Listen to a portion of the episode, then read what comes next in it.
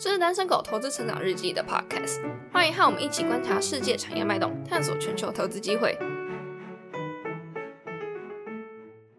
欢迎收听单身狗讲股，我是影视高人。最近台湾疫情蛮严重的，那希望大家都平安健康，不要被感染。讲到这个疫情啊，最近校正回归这个名词很红。那其实校正回归的情形到处都有，在金融市场里面也蛮常见的。那 Financial Times 分析二零二零年 Spec 上市的九家电动车相关公司，发现呢，他们二零二零年预计的营收全部加起来只有一点三九亿美元，可是呢，他们预计到二零二四年的总营收将会达到两百六十亿美元，四年的时间成长接近两百倍。注意哦，不是两百趴，是两百倍。那举例来说呢，Fisker 这家公司在 Spec 上市前，他就预计到二零二四年会有超过一百亿美元的营收。可是 Fisker 前阵子才跟红海签合作备忘录，预计要到二零二三年第四季才正式量产。那你不用智商一百八也知道，Fisker 就是在好小而已嘛，怎么可能二零二三年第四季才正式量产，结果到二零二四年营收就一百亿美元？那有些 Spec 上市公司刚上市不久以后，在接下来的季报会议上马上就说。啊，之前预测太乐观的了，我们要下调预测。比如另一家电动车新创公司 l o w s t a r 他就宣布说，电动皮卡产量在最好的情况之下，只有之前预估的一半。今年公司的总费用会是三点四亿美元，不是之前预估的二点二五亿美元。那年底的现金部位大约只会剩下五千到七千五百万美元，而不是之前预估的两亿美元。所以 l o w s t a r 现在打算又要募资了。像这种只会胡乱的公司，大家最好是不要乱买，因为 Spec 乱象实在太多了。SEC 前阵子就宣布将要对 Spec 上市的企业发布的财务预测进行更严格的审查。好，那 Spec 就先想到这边。其实也不是只有 Spec 会校正回归啊，像安龙，安龙这家公司大概是最有名的会计诈欺案例。安龙的营收呢，从一九九五年九十二亿美元成长到两千年的一千亿美元，超过十倍了。在安龙之前，历史上从来没有一家公司能够在五年内营收成长十倍。沃尔玛它花了十年时间，营收才从首次超过一百亿美元，成长到超过千亿。福特花了二十七年，通用汽车花了三十一年，然后安龙只花了四年。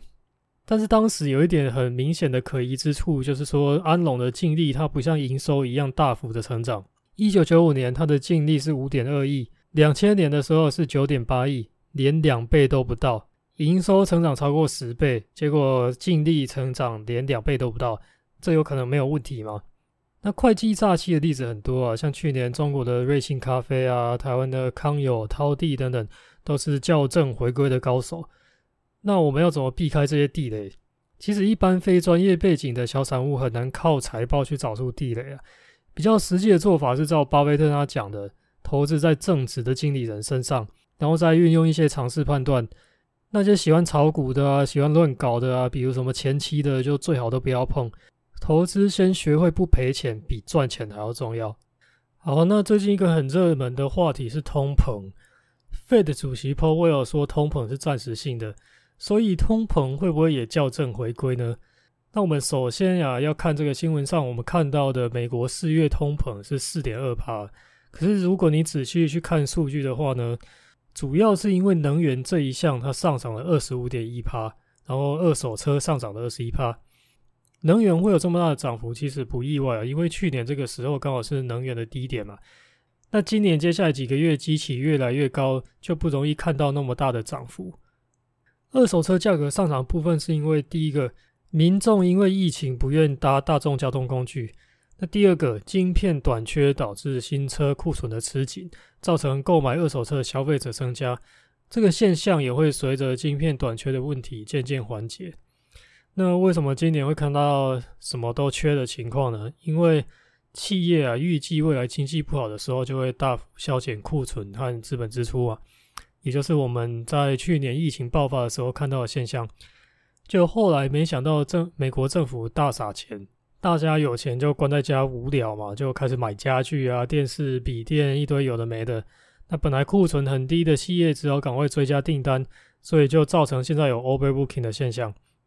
那这边补充一下，一个叫长边效应的理论。这意思是说，因为客户的需求是不稳定的，那企业呢需要去预测客户的需求来调整自己的库存。一般来说，企业它不会留刚刚好的量，通常都会保留一些额外的量作为安全库存。那从供应链的下游到上游，每一个环节所需要的安全库存会越来越多。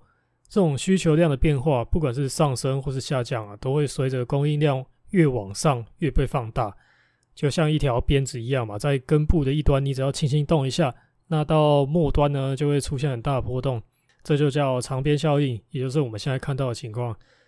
以往在美国呢，商品占个人消费支出大约是三分之一，可是，在过去一年来，它增加到超过四十一趴。它随着美国现在渐渐解封了，消费者会把更多的支出转移到服务上面，比如说旅游啊、娱乐这些，那商品占总消费的比例就会下降。像去年嘛，很多运动赛事都是不开放观众进场的，可是现在，比如说像 NBA 啊，现在观众也是可以已经可以进场看比赛的，就比较不会像去年这样，因为要一直宅在家就乱买东西这样。那现在供应链问题会在未来几个月渐渐解除，原物料价格也可能就会跟着慢慢下降下来。那历史上在经济复苏初期这个阶段，我们也常常会看到原物料供不应求的情况，过一段时间就会逐渐缓解。今年美国政府的纾困金和失业救济金退场之后呢，通膨降温的情况有可能会变得更明显。那通膨的高点应该会落在今年的第二季或第三季啊。那我们如果看十年期美国国债值利率，在三四月的时候最高大约在一点七五帕左右，现在维持在一点六出头，也没有继续创高。从这一点来看呢，债市也是认为通膨是暂时性的。好，那如果通膨是暂时性的话，大家就要想想看，接下来什么样的类股会表现比较好？是不是有可能是因为之前担忧通膨上升，然后？价格一直被下杀的科技类股呢？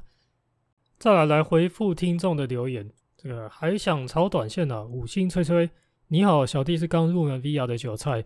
关于十九集提到 VR 的门槛大概四万多这件事，其实 Facebook 旗下的 Oculus Q2 目前价格一万有找，而且它是一体机，所以不用另外购置硬体，以入门来说几乎没有敌手。所以 VR 的门槛已经比想象中低很多了。另外，现在普通人在入门 VR 的时候，常常买 DIY 装手机进去的纸箱 VR，这东西只是假二 D 而已。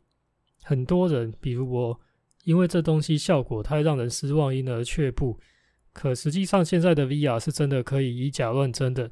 所以 VR 这块，我身为玩家是觉得还有蛮多客户没被开发的，小小玩家的意见提供参考。好，谢谢你写的那么长，还有你这个蛮有价值的资讯。